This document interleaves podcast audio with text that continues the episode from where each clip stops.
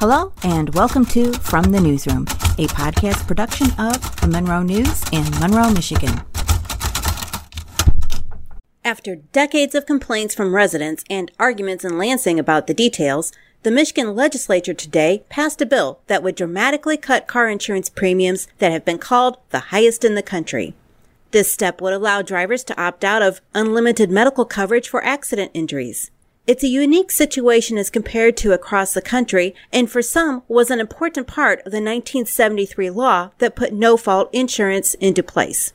But the Personal Injury Protection Clause has spiked rates to a point where the average cost of insurance in Michigan is now over $2,600 a year. In Detroit, the annual premium averages over $5,400 a year. To compare, the national average is about $1,470 a year. A recent University of Michigan study said insurance rates are at unaffordable points in most of Michigan's zip codes. The Associated Press reported an agreement was worked out today between Republican legislative leaders and Democratic Governor Gretchen Whitmer. If a compromise did not get worked out on issues each side wanted to address, there were already steps in place to begin a ballot drive on auto insurance reform. The key detail is that starting in July 2020, motorists will have a range of options for personal injury protection. This will last for eight years.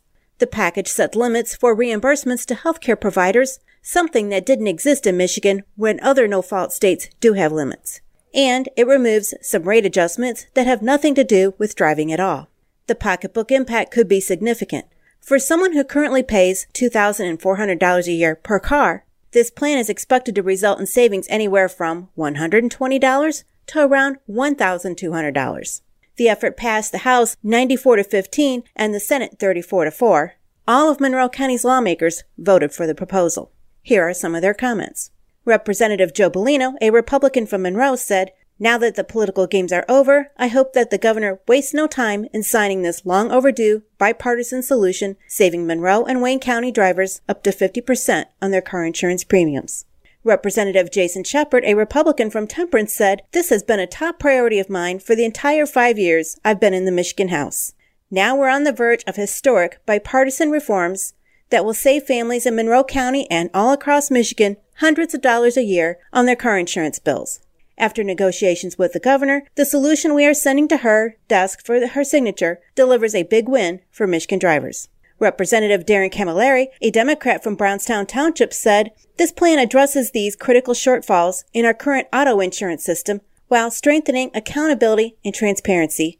And most of all, it provides the real rate relief drivers need now. We know there is more work to be done in the future, but we have made significant progress here and I'm ready to roll up my sleeves and build upon that progress. And finally, Senator Dale Zorn, a Republican from Ida, said, while no bill is perfect and knowing that unforeseen consequences may arise that will need to be re-examined, I will continue to work on better access to long-term post-acute rehabilitation. The key cost savings in this reform addresses the problem of auto insurers paying some hospitals and healthcare providers 400% more than what health insurance pays. And that results in ridiculously higher rates for our auto insurance. Bringing these inflated medical costs in line with regular healthcare reining in fraud and reducing lawsuit abuse will achieve significant rate reductions while still protecting Michigan drivers. You just heard some of the comments from Monroe County lawmakers in Lansing, all of whom voted today for a historic bill intended to slash Michigan's high automobile auto insurance rates. Audio production by Paula Wethington for the Monroe News.